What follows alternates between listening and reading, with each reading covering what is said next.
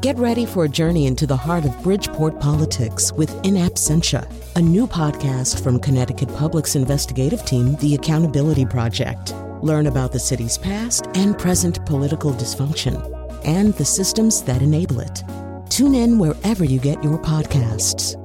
Funding provided by Gregory Melville and Susan Fox and Kathleen Bromage. Hello, hello, and welcome to another of uh, something that we've kind of made a habit of doing in recent years, or perhaps, I don't know how long we've been doing it, because basically I'm in a Christopher Nolan movie and time has been cut up into different strands and chopped back together and tied in lanyards. Uh, it could be that I'm doing this show before we did the shows about the Coen brothers and Hitchcock. Well, never mind. See, this is the kind of trouble you get into right away, just right away without even meaning to. Uh, all right, so here to help us talk about Christopher Nolan, including reminding some of you who he is, uh, are two guests who I am very excited to have. James Hanley is the co-founder of Cine Studio in, at Trinity College, where I have seen more than one Christopher Nolan, Nolan movie. I don't really actually know how many Christopher Nolan movies I've seen, and this time I'm not being, you know, coy or anything. I really don't know how many of them I've seen there, uh, but a bunch of them, I'm sure. Uh, and uh, joining us also, Tom Shone, uh, is the, who's the film critic for The Sunday Times and the author of five books. His latest is The Nolan Variations, The Movies, Mysteries, and Marvels of Christopher no- Nolan. And a little bit later in the show, we're going to talk to Kayleigh Donaldson. Uh, there are issues that kind of come up around, uh, A, uh, women uh, in uh, in Nolan movies, and B, the way in which a certain portion of the Nolan fan base reacts to criticism. Um, being a friend of, of the film critic David Edelstein, I've actually lived through one of those episodes, and I can tell you, it is not pleasant. Uh, all right. So, um, Tom Shone, first of all, welcome. The, the book is a, a lot of fun, and you learn not only about Christopher Nolan movies, but all, about all the movies that Christopher Nolan watched in order to become Christopher Nolan, and, and that was a, a lot of fun as well. Um One of the things that you're essentially making is a case for Nolan as, as possibly the dominant uh, film auteur of the twenty-first century in terms of commercial success, in terms of critical accolades. But but make that case, or make some kind of case uh, for Nolan as an important standalone topic. Sure, um, and it's very nice to be with you. Uh, the um, I mean, the, the the filmmaker he reminded me of a little was Hitchcock. Um, And there's a tendency, I think, with the filmmakers that are super successful commercially in their lifetimes to become almost a little bit invisible. You know, they're they're hidden in plain sight. Um, and I think that the same is true of Nolan. I think that there's a sense that, like, because he doesn't really need uh, film critics, um, because the films, uh, you know, have such an immediate and, you know, loyal fan base, um, Uh, there's a sense that, like, he doesn't really sort of need the praise from people. Like, it, you know what I mean? That he doesn't get the attention or the depth of attention anyway that certain other filmmakers get.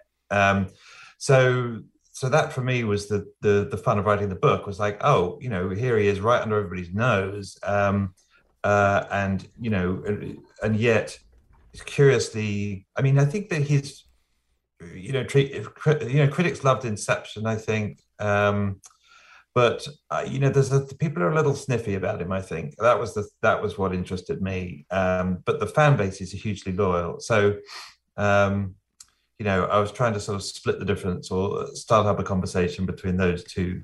Um, you know, uh, but uh, yeah, as to where he is, I mean, he's he's, he's kind of like the Kubrick of the multiplex, is how I think of him. Um, uh, I mean, it's a different era now, isn't it? So it's uh, the audience is younger. It's a different type of uh cinema cinema going, but um but I think, yeah, he fits into that. He's he seems to me to be the kind of uh descendant of filmmakers like Hitchcock and Fritz Lang and and um and Kubrick. Right. Just to remind people, uh, we are talking uh, about the director, auteur, uh, who created, I'm back in the uh, filmography section of the book itself. I mean, it kind of starts twenty years ago uh, with Memento and on to the uh, English-speaking version of Insomnia, Batman Begins, The Prestige, The Dark Knight, Inception, The Dark Knight Rises, Interstellar, uh, Dunkirk, Tenet, Uh, and more to come, certainly. So, James, since I do go to your movie theater a lot, uh, imagine that I were standing uh, out there in the lobby uh, and about to go in to watch a showing of Tenet at Trinity Cine Studio. And I was saying, you know, I never get these movies. I feel like I have to go talk to five people afterwards and do a lot of homework. And, you know, I don't know. I'm just kind of tempted to go home and put on Chinatown or something and watch it watch it again. I don't know. I, you know, so, m- James, make the case for me to go in and tackle Tenet, assuming I've never seen it before, which, of course, I have. But uh, what would you say to me? Well, I'd say the first thing probably is completely clear your mind uh, of expectations and actual sort of, you know, like, like for instance, you mentioned Chinatown, which everybody knows as a story, who anybody in film knows as a story. And it's a very satisfying film with a very accessible story and great performances. Christopher Nolan, I, uh, to me, uh, the very first thing I saw of his, which happened to be Memento, then I went back and saw some of his earlier things too, is that um, it's really an intellectual and actually, in some levels, an emotional challenge that your previous experience with cinema does not necessarily apply. And I remember um, thinking exactly the same thing when I first saw two thousand one: A Space Odyssey. And, and that, that, you know, Kubrick was somebody who was like, he spent his whole time making that film fighting with M G M, and M G M execs were coming to see the, the, the dailies of the film. And they said, what the hell is it about? You know, what, tell us what it is, you know, because we don't know, it, nobody's going to understand this. And I think that what I would say to you going into um, Tenet, for example, is that if you clear your mind and, and think, well, actually, it's, if you wanted to describe it, yes, it's an action film, perhaps, but it's also an intellectual challenge. It's a puzzle. It's an extraordinarily intricate uh, coming together of somebody's ideas, but also a visual sense that is very innovative. Uh, and so it's a, it's exciting to me and a challenge on every level. And I, that's what I would say, prepare yourself for a ride, but don't have expectations, just really clear your mind. And then I think you can really have this extraordinary experience.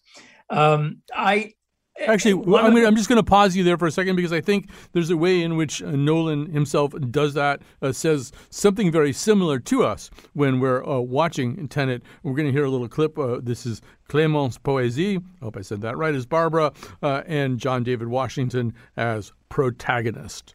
Go. It's inverted. Its entropy runs backwards. So to our eyes, its movement is reversed. We think it's a type of inverse radiation triggered by nuclear fission. You didn't make it. We don't know how yet. So where did it come from? Someone's manufacturing them in the future. They're streaming back at us. Try it. How can it move before I touch it? From your point of view, you caught it. But from the bullet's point of view, you dropped it. But cause comes before effect.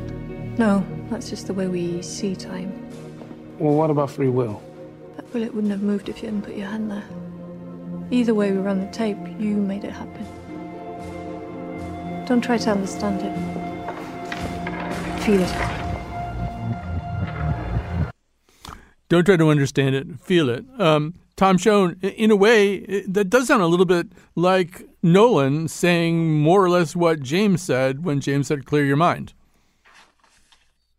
Sure. I was just actually thinking of the added challenge there of uh, of hearing the dialogue without seeing yes. the, uh, the the bullets flying up. I mean, the um, the the thing I'll sort of add to that is that the um, for for for Nolan, um, you know, it essentially comes from, you know, the the idea of the film uh, was a very sort of visceral one. In other words, it wasn't an idea.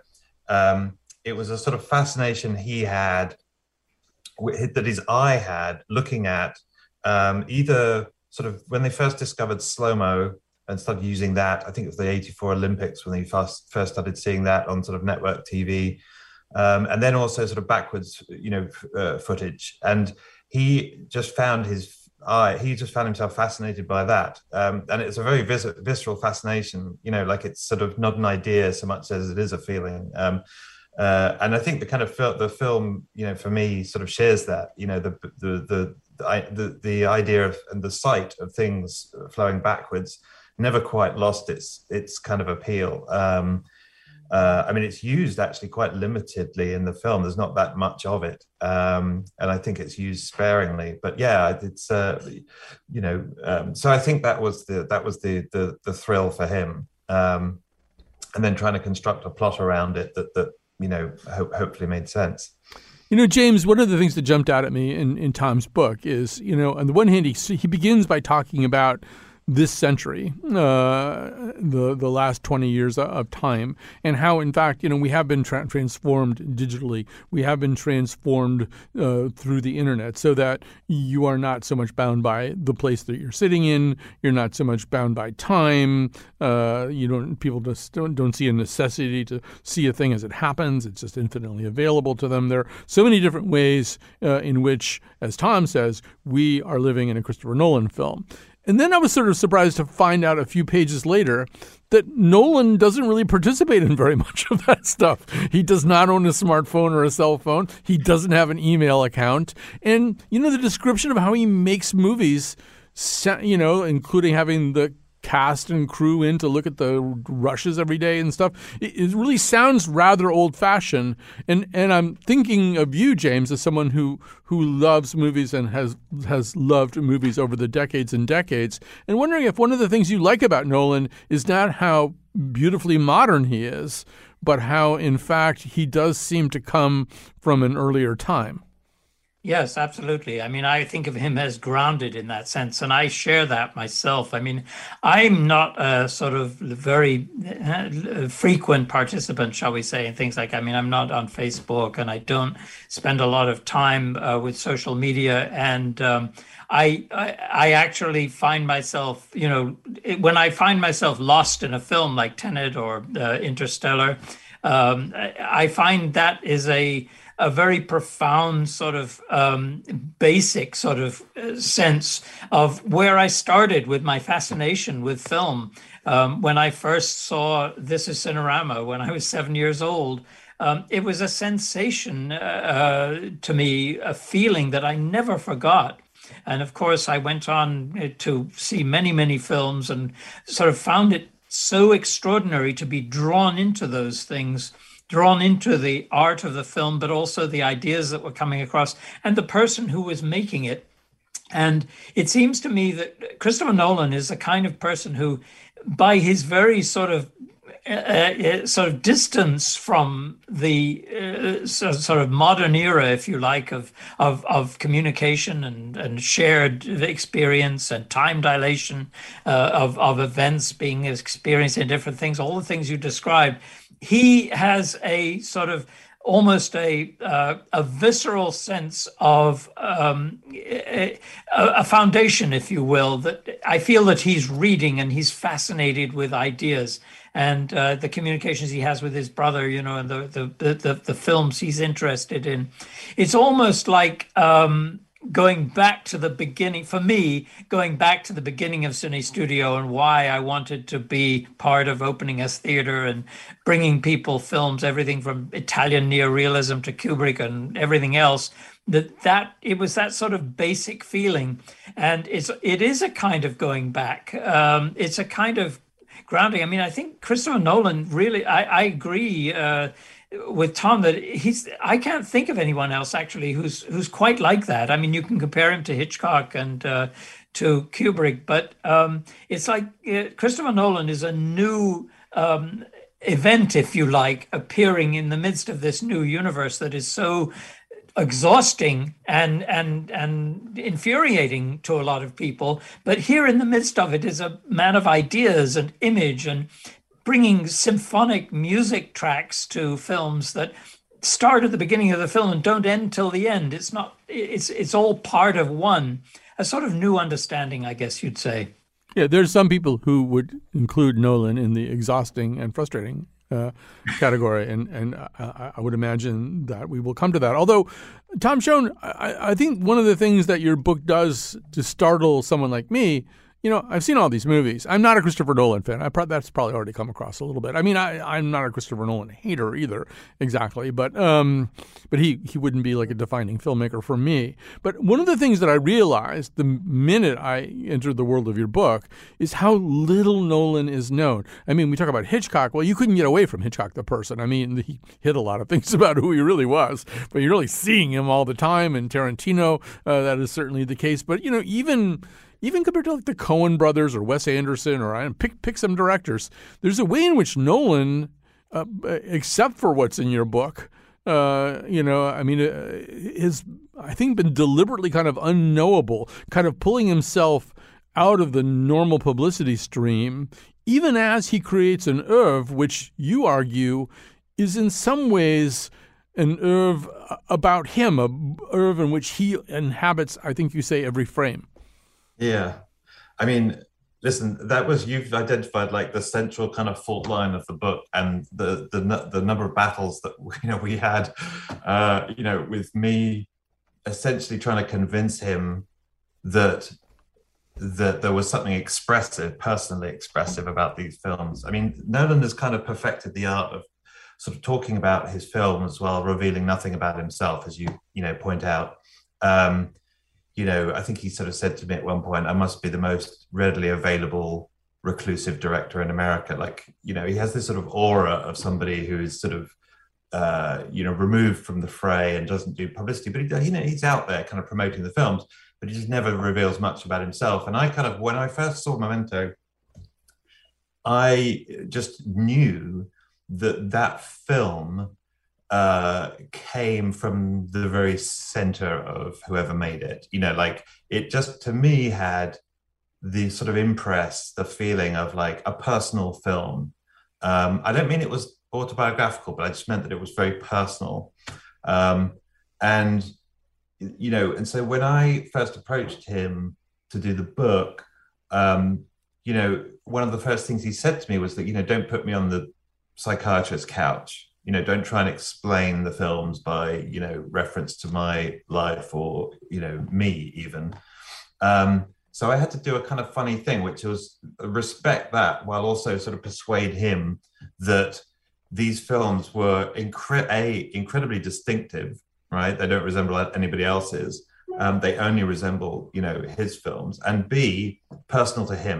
You know, that in other words, even though they're these big kind of, you know, commercial successes, they are also, you know, uh, a, a form of expression, artistic expression.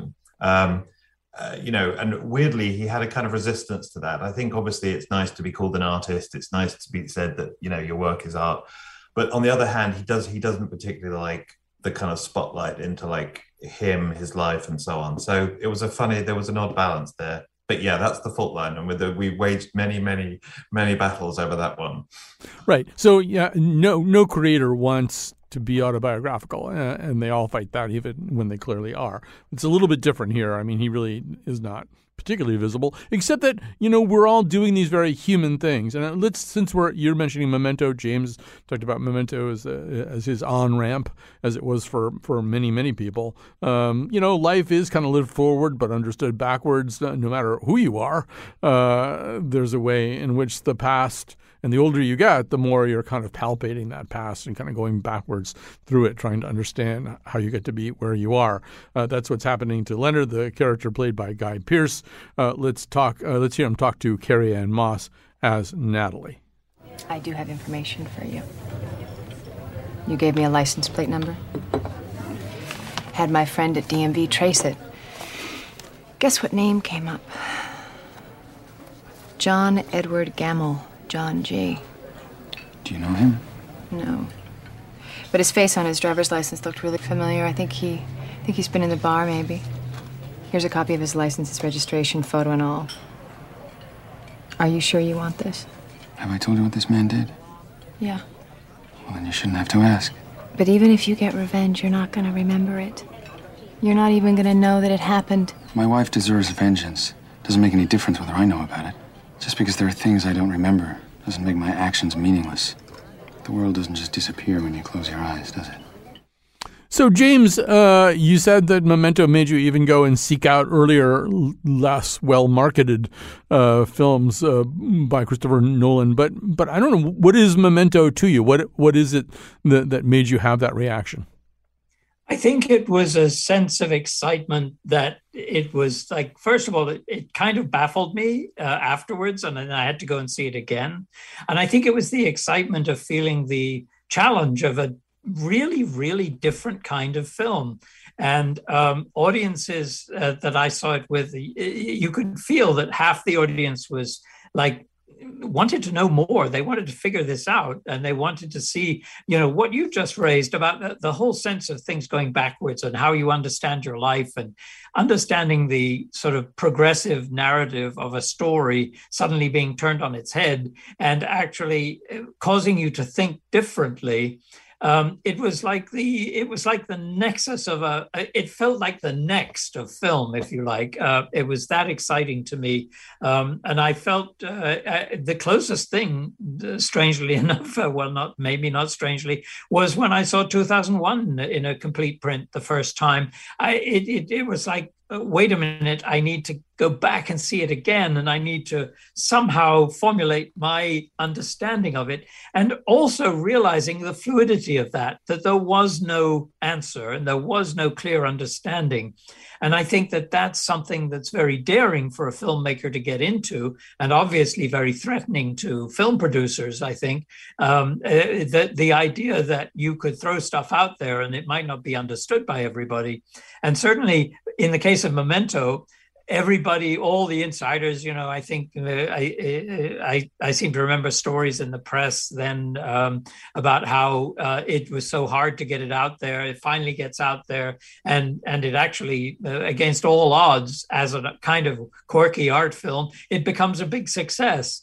And um, the uh, people in the industry, especially the majors, didn't know what to make of it. I mean, I can remember having conversations with major distributors that we book with all the time. They say, can you explain to me what's going on with Memento? Why are people going to see that film? You know, it's like, really, like, really, how could this be? And it It, it was that very thing that excited me, that that difference, that newness, that that idea that you're your your pre-arranged sort of sense of what cinema was and how you understood it visually and and and intellectually was somehow, there was a seismic shift.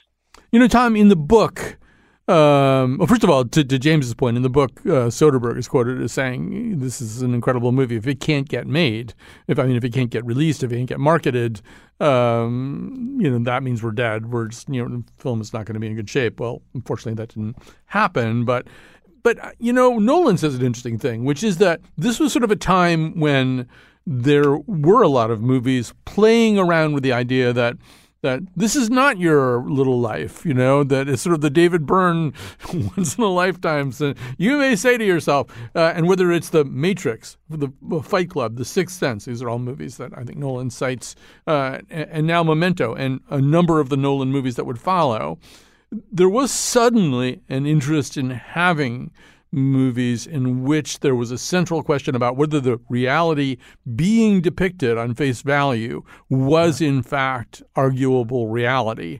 And and in that sense, he's more of a move, part of a movement than an outlier. Yeah. I mean, it's interesting. As you were saying that, I was thinking, well, why, why is that? What, what was in the water that, that sort of part of the, you know, decade? Um, I mean, you know, to me, I, I, I could only really explain it by sort of looking, drawing way, way back and just kind of looking at the fact that with the arrival of the internet and computer technology, we've, you know, and the and the information age, we've just gone through this huge historical convulsion, you know, and we're still trying to find our feet. And, you know, for me, at least, that was kind of what I think people were ca- tapping into, is that sense of disorientation, you know, the, the you know, the floor disappearing from under your feet. Um, and sort of Memento and The Matrix and all those other movies, to some extent, are dramatizing that. Um, uh, you know, it's it's curious. I mean, he isn't an internet. He isn't fond of the internet particularly. He's sort of le- he's less in love with technology than you'd imagine, you know, a director like that to be. Um, it gives, but it gives him this great outside perspective, I think, on that huge upheaval. Um, you know, we were talking, you were talking about the difficulty of it getting released. You know, it's so funny, like it re- that reminded me of like one of the main things that I found attractive about the films, um, which was I just found the word anomalous kept on coming up. I was thinking, God, the whole, the, the movies are anomalous. His success is anomalous. You know, I find it much easier to imagine a universe in which Memento was a small art house hit. Yeah. And it led to uh, a series of small movies that he scrambled to get funding for, uh, complicated, you know, uh, ambiguous, uh, all the things that, you know, producers hate. Uh, and yet somehow they're out there and they're the most popular films of the year and they're earning billions of dollars. You know, that to me is the is the exciting thing about him. Like, how is that? There's something very unlikely about it. I always think, like, if aliens come to, he came down and sort of said, you know, like, it, he, his career would be the one that would be most difficult to explain. You know, why isn't this guy an art house filmmaker? Like, why? How has this happened? You know. Um, All right. Well, let's let's grab a little break here. We're talking to James Hanley, co-founder of Cine Studio at Trinity College, Tom Shone, a film critic for The Sunday Times, and the author, uh, most recently, of The Nolan Variations: The Movies, Mysteries, and Marvels of Christopher Nolan. We'll be back. We've got to talk about this Batman fellow.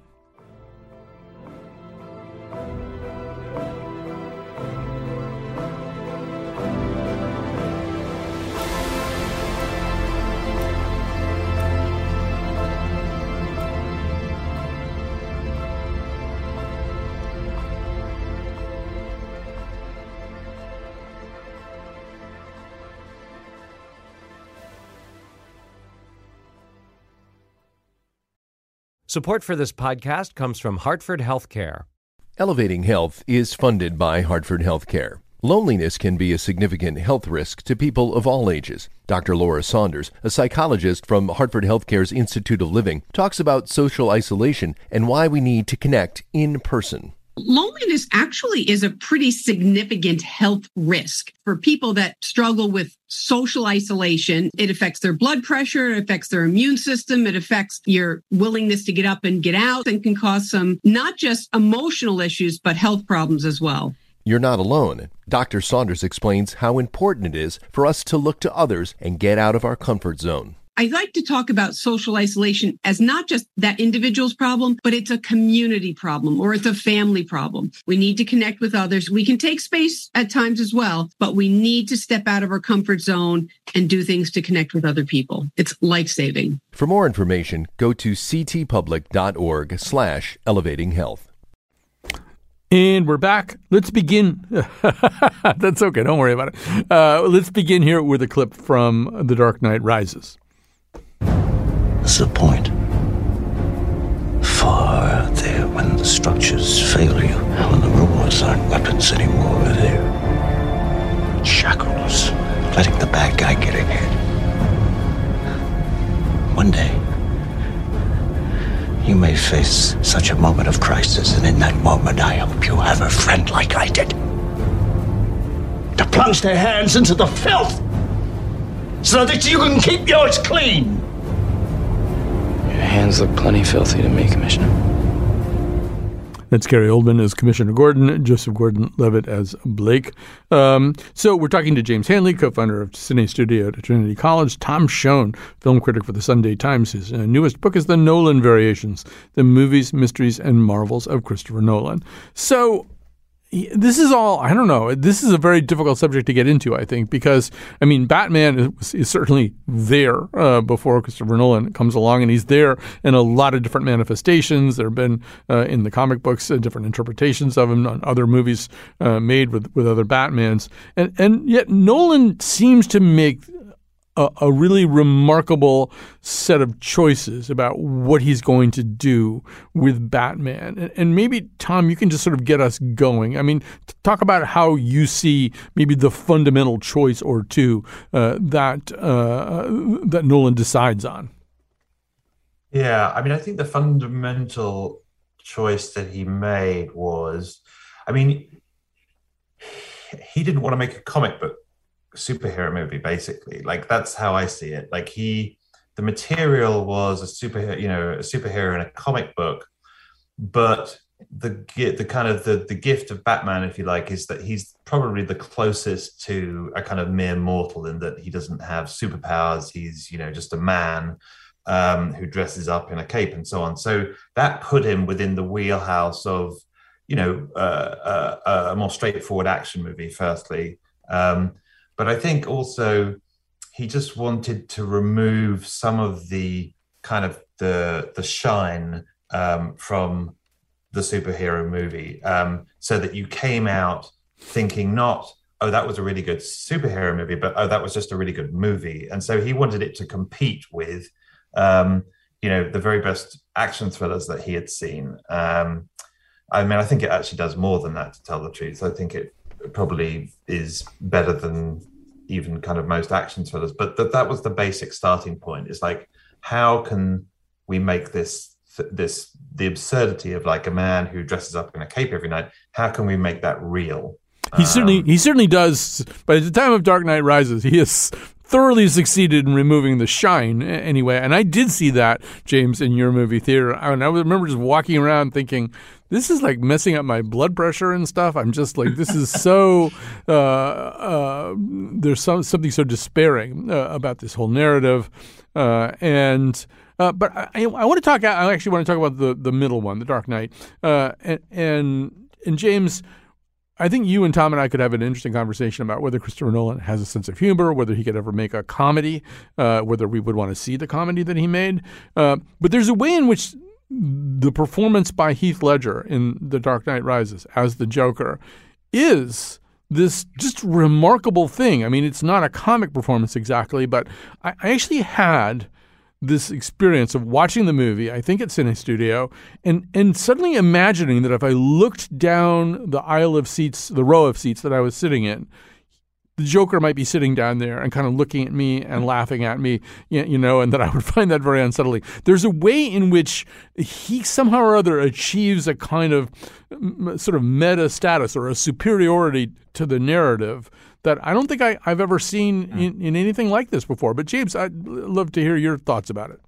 Yeah, I, I think that's really true. I mean, I, I first of all, I think generally uh, taking on the Batman series and turning it into something almost like a uh, an academic psychological treatise in a way that underpins what's going on in all of the films. But I think that in um, his his connection, uh, Christopher Nolan's connection with Heath Ledger um, and the the Joker character is is like, There is a there's a really serious dark humor to it. I can't quite describe anything that I've seen in cinema, that that moment when um, uh, he turns around and clicks the cell phone and blows the hospital up. I mean, that is like uh, I just think of the, the Warner's executive seeing that and, uh, you know, not being able to stop it.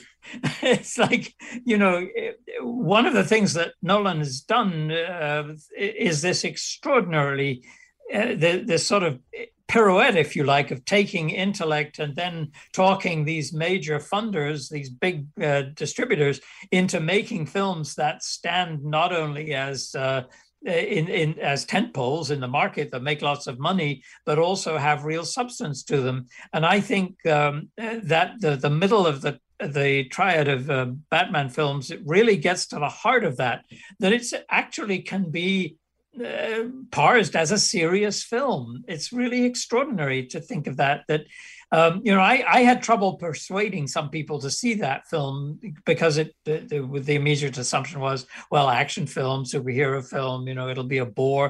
But actually, it's it's got layer upon layer, and it's a real uh, thing that you can take apart. You can go and see it several times, and you can take a character like the Joker, uh, who who becomes a real uh, sort of philosophical treatise about what happens, where is this person coming from, how could he be like this, and and in the case of Heath Ledger, about his connection to Heath Ledger even, uh, it it was an extraordinary intensity to me that uh, that this was able to happen in what was seen as a mainstream film. And uh, just one final thing in taking that, taking the trilogy. I mean, rumor had it, I, I heard from people I talked to at Warner Brothers that they were having trouble getting Christopher Nolan to agree to the third film. And what he wanted was a guarantee that he could make Inception. And they, there was a, they wanted him, of course, they got him. And then they had this idea. I remember talking to the the booker for Inception. I say, well, you know, this is really, uh, it's kind of out there. It's just your, up your street. It's an art film. And of course, it wasn't an art film. It was a huge success also. And this was like an, an affirmation of the process that was happening in the Batman films, this bringing in of a serious intellectual and I think emotional underpinning that made these layered films so fascinating to, to watch and to watch again. So um, I, I, I want to, first of all, just kind of double down on what both of you just said, and particularly Tom saying, you know, that he really wanted to make uh, a series of movies that were not simply super superhero movies, that were just movies that happen to have superheroes in them. And yeah, I think that's sort of borne out. Not that the Oscars is particularly meaningful, but I think we all understand that the reason that the Oscars wound up expanding their best film category uh, to, to include more movies and a chance to have more kinds of movies was the feeling afterwards that the fact that The Dark Knight had not been nominated in that category was a problem, uh, and that there were something deeply wrong with failing to acknowledge it that way. Uh, but let's hear a, a little bit uh, of Heath Ledger uh, and Christian Bale. Those mob fools want you gone so they can get back to the way things were. But I know the truth. There's no going back. You've changed things. Forever. Then why do you want to kill me? I don't want to kill you. What would I do without you? Go back to ripping off mob dealers? No, no, no, no, you, you complete me. You're garbage who kills for money. Don't talk like one of them. You're not. Even if you'd like to be. To them, you're just a freak. Like me. They need you right now. But when they don't, they'll cast you out. Like a leper. You see, their morals, their code. It's a bad joke. Dropped at the first sign of trouble. They're only as good as the world allows them to be. I'll show you. When the chips are down, these, uh, these civilized people, they'll eat each other. My producer, Jonathan McPants, is pointing out that it's a wonderful thing that the Joker has seen Jerry Maguire. Um, so, um, so you know, I mean, uh, there's so much to say, and we are in a Christopher Nolan fashion, kind of short on time here. But um, maybe the thing to say kind of overarchingly uh, that you could talk about, Tom Shone, is there's a way in which the world building in all of these movies Uh, is so extreme. I mean, in, in in most of the movies that we're talking about, whether it's Interstellar or Inception or Tenet uh, or or or Dunkirk, you know, these are these are worlds. I mean, Dunkirk's a historical reality, but these other things, these are worlds that kind of have to be built for the purpose of the movie. And I think I would argue that even with these Batman movies, he really has to build a world that is very, very different from any Batman world that we've ever seen before. And and so that might be why we're talking about a dominating filmmaker uh, in terms of what? He's got twelve movies, right? I mean, he's, it's he says in your book, it's really hard for me to make movies. There's no way I'm ever going to make another movie just to get another movie made. But uh, could you say a bit more about just sort of, you know, w- what's – he's not Hitchcock in that sense, I think. He's not, he's not just going to pump him out. Uh, sure. I mean – I mean, the world building thing is is uh, is really um, it gets, I think, to the sort of heart of why he makes movies. I mean, he always describes like going to see two thousand one when he was a kid and like the sense of just complete transport um, that he got from that. Um, you know, and the films do invite you into this world. I mean, the interesting thing about The Dark Knight is that, that you know, it's actually a much smaller movie than the first film, um, geographically, and you know it's just set within the, the city, mostly Gotham. I think they go abroad to Hong Kong once, but um, but the idea that like by constricting the world, you know, bringing the world in tighter, you, but the film feels big. It feels bigger than the first film. So that's a paradox. It's kind of like a, it's very peculiar, but that kind of is very much where he's sort of at. Um, you know, in terms of uh, getting the films made, I mean, yes, he's sort of, it's certainly, he, you know, he's the only, I, I think, I mean, I guess you could say, you know, uh, James Cameron, maybe Peter Jackson, both of them to some degree have kind of almost retired in my, not entirely, but they seem like they've kind of ascended to the next level. Um, but Nolan is one of the few film directors who can kind of walk into a studio and say, you know, here's my new idea. Um, and then they'll give him however many million, hundred millions of dollars to go, go make it. Um, there is this sort of degree of trust. He's built this relationship with Warner Brothers. Um, that's interesting, James, about the idea that, you know, it was with the promise of the, the third Dark Knight film that he got Inception made. Certainly the fact that, you know, the Dark Knight made, I think it was the first to make a billion dollars, you know, that also opened the, you know, the, the, the way to Inception. Um, I mean, the, it's a remarkable career, really. I mean, it's sort of, you kept on expecting a stumble. I mean, maybe the closest would be Tenet. I mean, people complained that they didn't understand bits of it. You know, like it's, it's, uh, you know, it's, it's, it's an amazing thing to have a studio that's essentially willing to kind of write a check for you for a movie that's as, uh, as confounding as Tenet. Um, we're going to take a little break here. Uh, we've got one more segment to go. Uh, I'll be excited to add Kayleigh Donaldson, a pop culture writer and critic, uh, to this conversation to talk about uh, ma- men and masculinity, women, and fans, all in the Nolan verse. No, rien de rien. Non, je ne regrette rien. Ni le bien.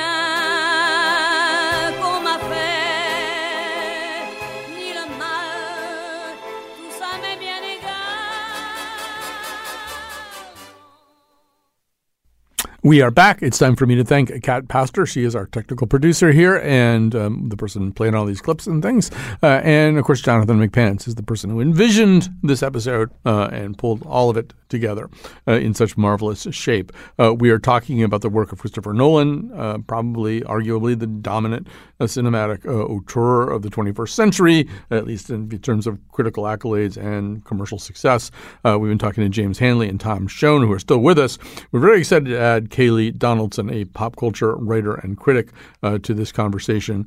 And Kayleigh, before I get you going, I think what I'm going to do, because uh, some of what you want to talk about kind of springs off of the diving board of Dunkirk, uh, let's play a little clip from Dunkirk. You'll hear Mark Rylance um, and Cillian Murphy uh, and Tom Glynn Carney.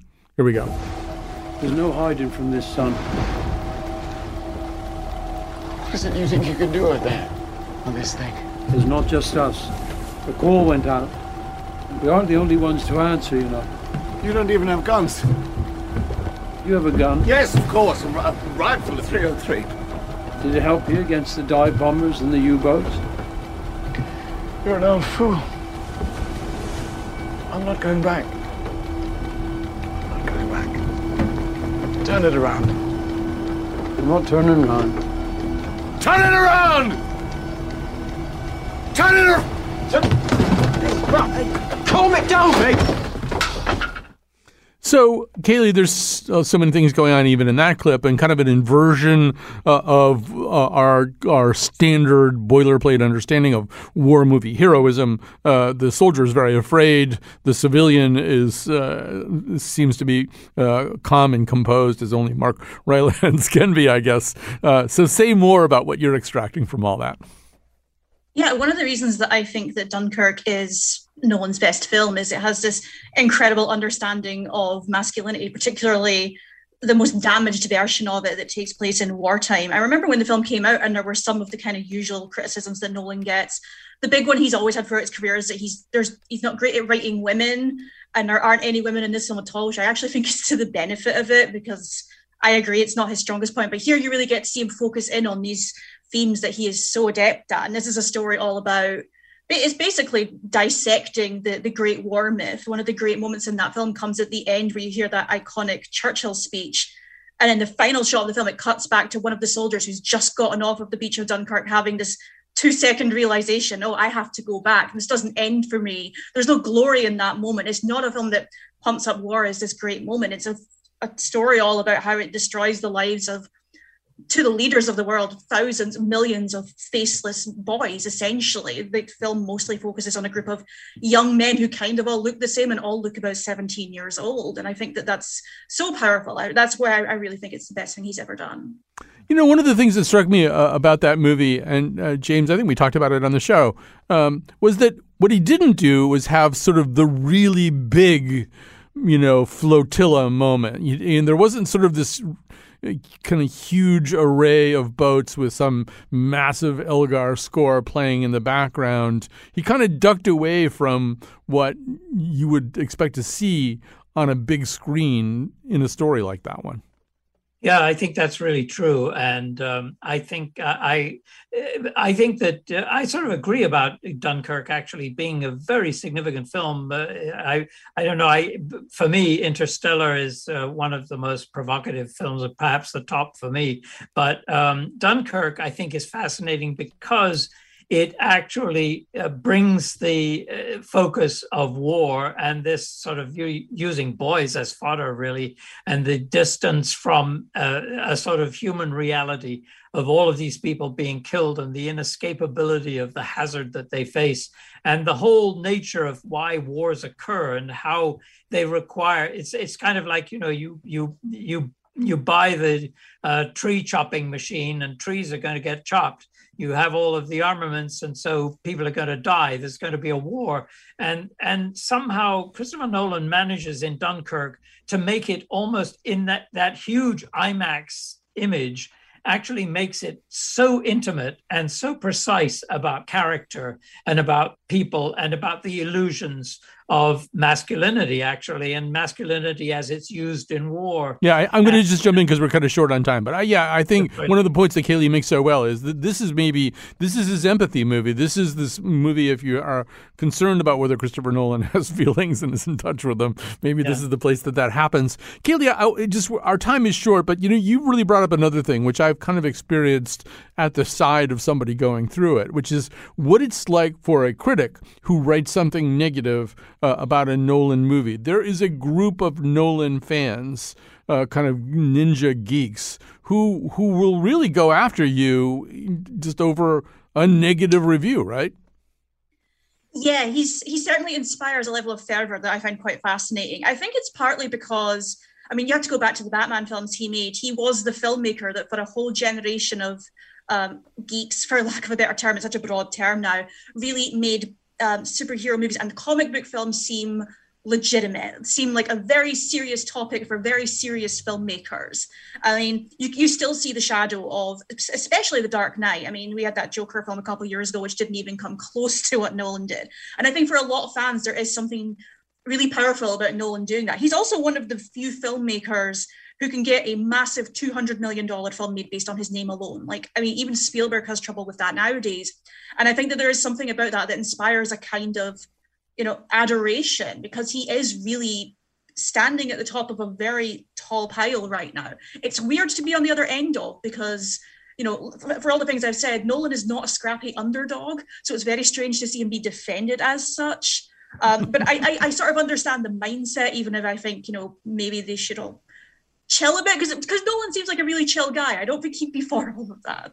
Well, actually, this is a good place for us to end. Yeah, I mean, to me, by the way, just being an adult means reading a review of a movie that you liked that's a negative review and being intrigued if the writer is making. I remember having that experience with Schindler's List and reading Leon Wieseltier's takedown of it and thinking, wow, I just had never thought about it that way. That's really interesting. Um, Tom Shone, yes, we only have about a minute left, but it does seem like the, this ferocious group uh, of sometimes even death threat making Nolan defenders are are nothing like the man you describe in the book. Yeah, I mean, it's very, he's got, he's really got a kind of cult reputation. I mean, um, uh, that's the only way to describe it, a kind of mass cult. I mean, it's, it's he's not, I mean, is he like, no, I mean, I, the, the thing it reminds me of a little bit is kind of, you know, his stories of when he was growing up and how important escape was to him. Um, you know, he went to this sort of very tough sort of boarding school, and um, and he would sort of entertain himself late at night after the lights were out in his dorm, um, essentially with a kind of personal cinema show in his own head, um, you know, concocting stories using his Sony Walkman to kind of, you know, prompt the sort of, you know, the, the musical cues, a bit like Edith Piaf in Inception. And it really struck me how important that escape impulse is to him. You know, like, you know, his characters aren't just trying to like escape reality. They are, their lives depend on their ability to escape reality. Um, it's intolerable to them, you know. And I think that to some extent he's captured that in the, the movies that he's made. And, and made his fans and, care passionately about it. I, I hate interrupting you here, but we are literally yeah. out of time. And Christopher Nolan would understand being out of time if any director would. The Nolan Variations, The Movies, Mysteries, and Marvels of Christopher Nolan is Tom Shone's book. Uh, read it. Go see a movie at Trinity Cine Studio. And make sure you keep up with the work of Kayleigh Donaldson, pop culture writer and critic.